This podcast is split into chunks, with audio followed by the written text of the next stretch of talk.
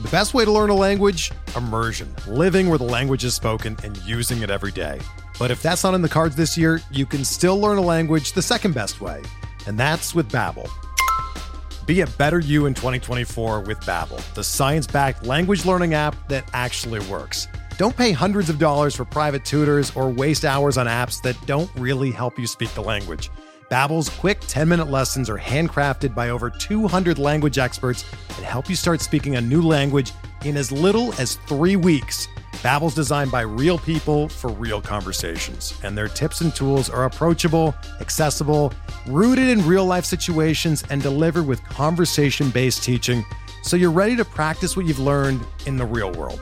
Here's a special limited time deal for our listeners. Right now, get up to 60% off your Babbel subscription at babbel.com slash bluewire. That's 60% off at babbel.com slash bluewire, spelled B-A-B-B-E-L dot com slash bluewire. Rules and restrictions apply. Welcome to the First Pitch Podcast, brought to you by PitcherList.com, your daily morning podcast, updating you on everything you need to know to win your fantasy baseball league. Here's your host, Chad Young. Hello and welcome to the First Pitch Podcast. As the man said, my name is Chad Young, filling in on this fine Thursday morning for Scott Chu. As a reminder, you can find me on Twitter at Chad Young. Let's get to Wednesday's news. The Phillies called up Christopher Sanchez to start against the Reds, and Sanchez pitched quite well, striking out seven while allowing three runs and six hits over six innings pitched. Got a quality start and a win. He had just eight whiffs and 83 pitches and a 27% CSW, but he was effective enough. Sanchez was up just to give the Phils regulars a little extra rest, so I don't expect him to be around much longer, and if he is, I wouldn't be making a gamble on him. Josiah Gray, meanwhile, will also get extra rest. The Nationals announced his next start will be skipped. Watch for news like this with other young pitchers, especially those not in pennant races. Nick Lodolo, Roansy Contreras, Edward Cabrera, Reid Detmers, and others may get some extra rest to keep their arms healthy. Devin Smeltzer back with the Twins, this time in the bullpen, replacing Cole Sands, who was placed on the IL Wednesday. Smeltzer had just been optioned a couple days ago after a three inning relief appearance. Wednesday, he threw two innings in relief, walking two and striking out one, left to see if he sticks this time. Milwaukee activated Adrian Houser off the IL for his first start since June 30th. It didn't really make it too easy on him, handing him the ball in Dodger Stadium. He lasted just two and a third, giving up five runs on five hits with four walks and four strikeouts. Houser's velocity is down, and even when he isn't facing the Dodgers, he just isn't a guy you want in your fantasy rotation. Cubs made a flurry of moves with their arms. They transferred Kyle Hendricks to the 60 day IL, optioned Anderson Espinoza to the minors, and made three other moves, including calling up Luke Farrell to make his first start of the year and just the sixth of his career dating back to 2017. Farrell pitched decently. He lasted only four and a third innings, giving up six hits, but held the Cardinals to one run, struck out three and walked one, just five whiffs, 28% CSW. Not like he set the world on fire, but this was without a doubt the best start of his career, and it's always good to see someone like this have some success. The Reds activated Brayan Bello off the IL, optioning Josh Winkowski to make room, and Bello finally flashed the talent we've been waiting on, holding the powerful Blue Jays to two runs on six hits and a walk over five innings. He struck out seven. He was cut off at 65 pitches, but still managed 13 whiffs. He had a 34% CSW, showed a nice uptick in slider velocity, although it was his changeup with seven whiffs and a 50% CSW that did the heavy lifting Wednesday. Bello should be up again Monday against Minnesota. Given how that team is scuffling, he could be worth a look. Brandon Belt placed on the 10 day IL due to discomfort in his knee. Belt has been one of the better hitters in the game for a while now but this year's been ugly. And at 34 years old, he now has chronic knee pain, and that is not a good thing. With the Giants five and a half games out of the wild card, Belt either needs to return soon or there's a chance he gets shut down for the year. He acknowledged Wednesday that he needs to at least start thinking about what could be next. Does this mean the end is near? Belt is one of my favorite hitters to watch. I really hope he is not done. But if he is, it has been a great and honestly underrated career. Outfielder Bryce Johnson was recalled to replace Belt on the roster. Speaking of older players who may be nearing the end, Zack Greinke placed on the IL Wednesday. Greinke pulled early Sunday with right forearm tightness. Never a thing you want to hear about a starting pitcher. Greinke wasn't a big fantasy play this year. He has an ERA over four, a strikeout per nine under six. That just doesn't fly in our game, but he was very useful for the Royals. Josh Staumont also at the IL for the Royals. Jackson Kowar is supposed to start Saturday, which should put five men back in the Royals rotation. Estevan Florial sent back to AAA, having appeared in just four games and getting 10 plate appearances in his latest taste of MLB. In those 10 plate appearances, he had a hit, zero walks, and four strikeouts. Not a great sign. He also didn't have an exit velocity over 87.4 miles per hour in any of those at bats. I am not a big fan of Florial. I do think he can carve out a role in Major League Baseball, but his fantasy value will be tied up in stolen bases, and I'm not sure he'll be on base enough to make that matter. Javier Baez scratched from the Tigers lineup with back spasms, and Juan Soto missed his second straight day due to his back. Both teams off today, so look for them to return Friday. Some upcoming moves. The Yankees will get Giancarlo Stanton back today, and you'll want to get his Thunder back in your lineups. Ryan Helsley should be back from the restricted list Friday, and Jace Peterson likely to be activated Friday as well. Clay Holmes should be back soon for the Yankees, but that would be on Monday, not before. The big upcoming move, though, is in the nation's capital, where Cade Cavalli will make his major league debut Friday against the Reds. His AAA line looks pretty uninspiring 3.71 ERA, 3.23 FIP, less than eight strikeouts per nine, and a strikeout to walk ratio of less than two. But since May 22nd, he's shown real progress with a 2.10 ERA, 2.93 FIP. He's striking out more than 10 batters per nine and walking just over three per nine in that stretch. That is far more intriguing and I think speaks more accurately to his talent. I'm always hesitant to start guys in their debuts, but the Reds are a very nice matchup.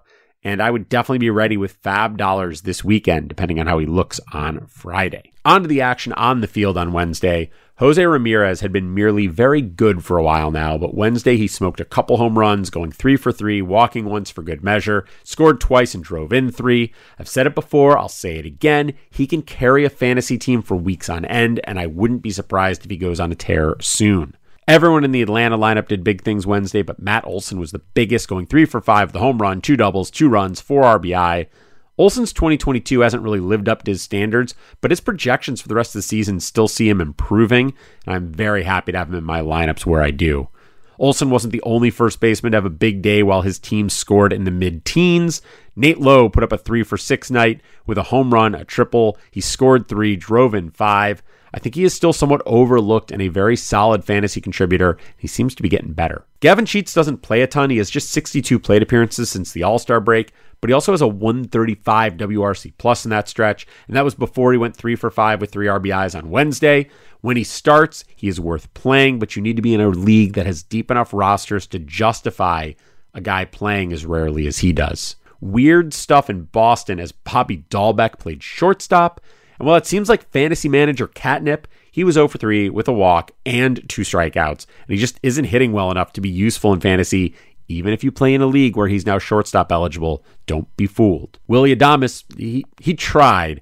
He had a first inning home run. He added two more hits, including a double. He scored twice and drove in three, even drew a walk, but the Brewers got lit up by the Dodgers anyway. Looking at other home runs around the game, William Contreras hit his 17th. Kevin Newman got his first of the year, as did Charlie Culberson. Nick Fortes hit his seventh. Oscar Gonzalez his fifth. He's elevating the ball better these days. Julio Rodriguez smacked his 20th. Ildemaro Vargas got his third. JT Realmuto at number 14. Stuart Fairchild got his second. Kyle Farmer hit his seventh. Austin Hays hit his 14th. Mike Trout got number 26. Franchy Cordero heating up since his latest call up has six now. Zach McKinstry hit his second. Lars Nootbaar his eighth. Dalton Varsho got his 17th. Christian Walker got to that 30 plateau. Bobby Witt Jr. hit number 18. Jose Altuve hit his 21st. Hunter Renfroe his 23rd. And Austin Barnes got his 6th. As for stolen bases, Robbie Grossman stole number four. Mike Yastrzemski stole his fifth. Peyton Burdick nabbed his first, though he also struck out thrice in this one. Josh Naylor stole his fifth. Dylan Moore swiped his 15th. Jose Siri stole his 10th. Michael Taylor got a second. And Kyle Isbel stole his eighth. Looking at the starters on Wednesday, George Kirby set a record starting his day off with 24 consecutive strikes, and he never looked back, holding the Nats to a run on eight hits, zero walks, over seven innings pitched, striking out nine. The man is a command machine. He has Detroit coming up next. That is a very nice matchup.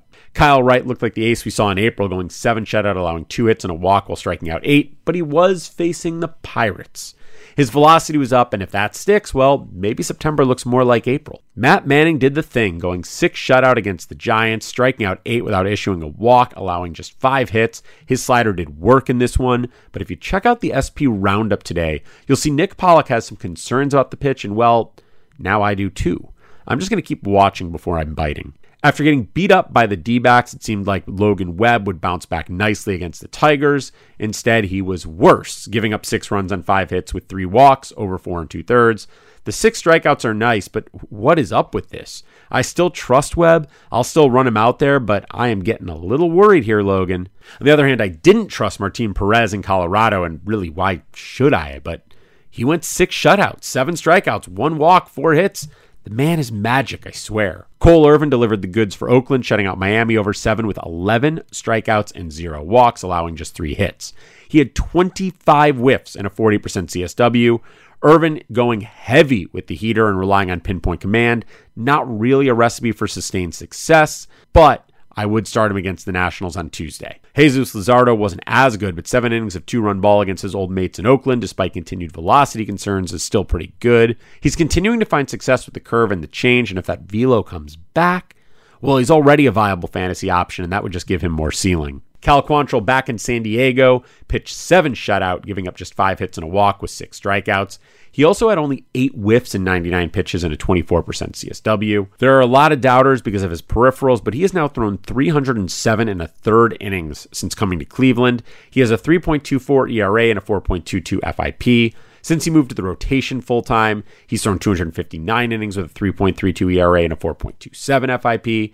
And he seems to be one of those guys who's just more than the sum of his parts. And while he is risky, he's given up four plus runs in about half of his last nine or 10 starts. The overall picture is still impressively solid. Blake Snell got thrust into an unexpected start with just about a day's notice as Yu Darvish went on the paternity list, and maybe he was out of sync as a result. Six earned runs, including three home runs over three and a third.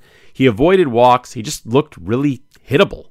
I kind of want to give him a pass, and if you're looking for pitching via trade, I still think he's a good target. It wasn't ace like, but Lucas Giolito gave up just one run over six and a third, allowing four hits, two walks, and three strikeouts. He is not dominating, but he also gets KC in his next start, and you could do worse than giving him a shot. Shane McClanahan was ace like, going a stellar six shutout against the Angels, four hits and a walk, struck out nine. This game turned out to actually be pretty close as Mike Mayers going opposite him, who seemed like he should be overmatched, pitched well.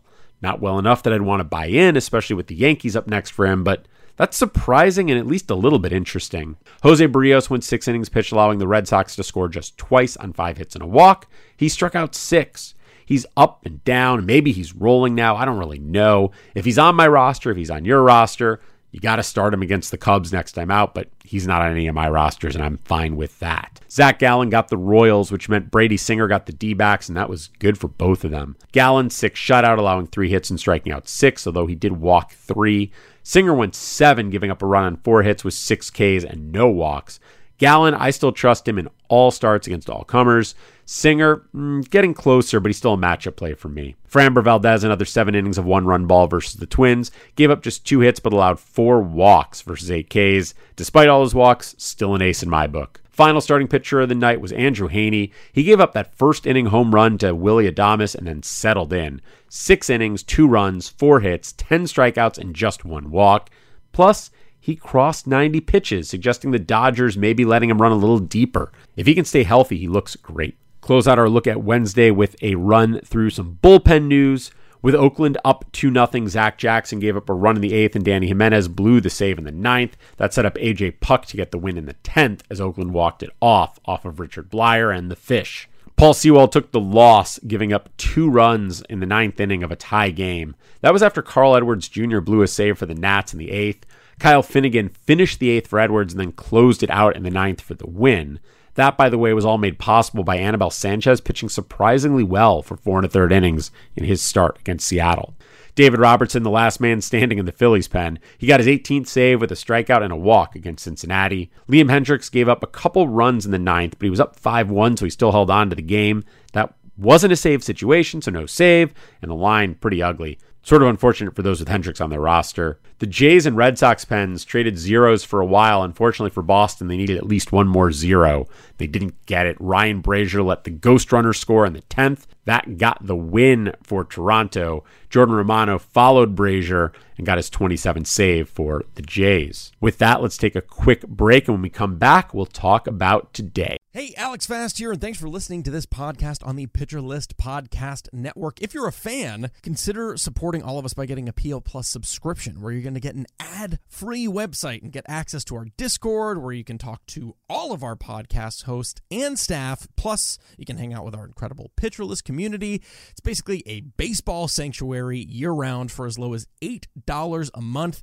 You can sign up at pitcherlist.com backslash plus, and you're going to get your first month free with promo code podcast. Also, don't forget to check out everything else we do as well from YouTube videos, live streams, newsletters, off-season articles, TikToks, breakdowns, over 15 baseball podcasts on our network. We can't stop talking about baseball even during the off-season. So sign up for PL Plus today at pitcherlist.com backslash plus and use promo code podcast to get your first month free. All right. Thanks for listening. Let's get back to the show. All right, welcome back. Let's take a quick look at today's weather with our friend Mark Paquette. Thank you very much. Well, today is a short slate, like most Thursdays are, but it's not as small as a lot of Thursdays. I'm just talking to fill some space because we have no weather issues. So even though it's a small slate, there won't be any weather issues. You don't have to worry about postponements or delays. So play away with everyone. Have a good one. Talk to you later. Thanks, Mark. If you're looking for someone to stream on Thursday, not a lot of great options, and I'm going to get a little bit risky here, and I'm going to say to take a shot at Marco Gonzalez. Rarely exciting, but he has been known to have some good starts, and the Guardians are traveling. They have to play an afternoon game after getting into Seattle whenever it is they got into Seattle. They're in the middle of a West Coast swing. They're rolling right now, but I don't mind taking a shot here if you need something. As for where I think hitters will have a good day, the Cubs should be able to get to Dakota Hudson, and the Phillies will very likely pound Justin Dunn. Finally, if you're looking for something to watch, well, it shouldn't be that hard to find something. DeGrom is pitching, Gausman is pitching, Triston McKenzie is going, Aaron Nola is pitching, Sandoval versus Rasmussen. There's lots of great stuff to check out on Thursday. So settle in for a good day of baseball. But before you do that, head over to Pitcher List to read the SP Roundup, Batters Box, and Reliever Ranks. Get a deeper dive on all that happened yesterday and all that is coming up today. With that, I'll leave you to enjoy some baseball, and I'll be back with you tomorrow. This has been the First Pitch Podcast, brought to you by PitcherList.com. If you enjoyed today's episode, rate us on iTunes, follow us on Twitter at PitcherList, and help support what we do by joining our Discord with PitcherList Plus at PitcherList.com slash plus.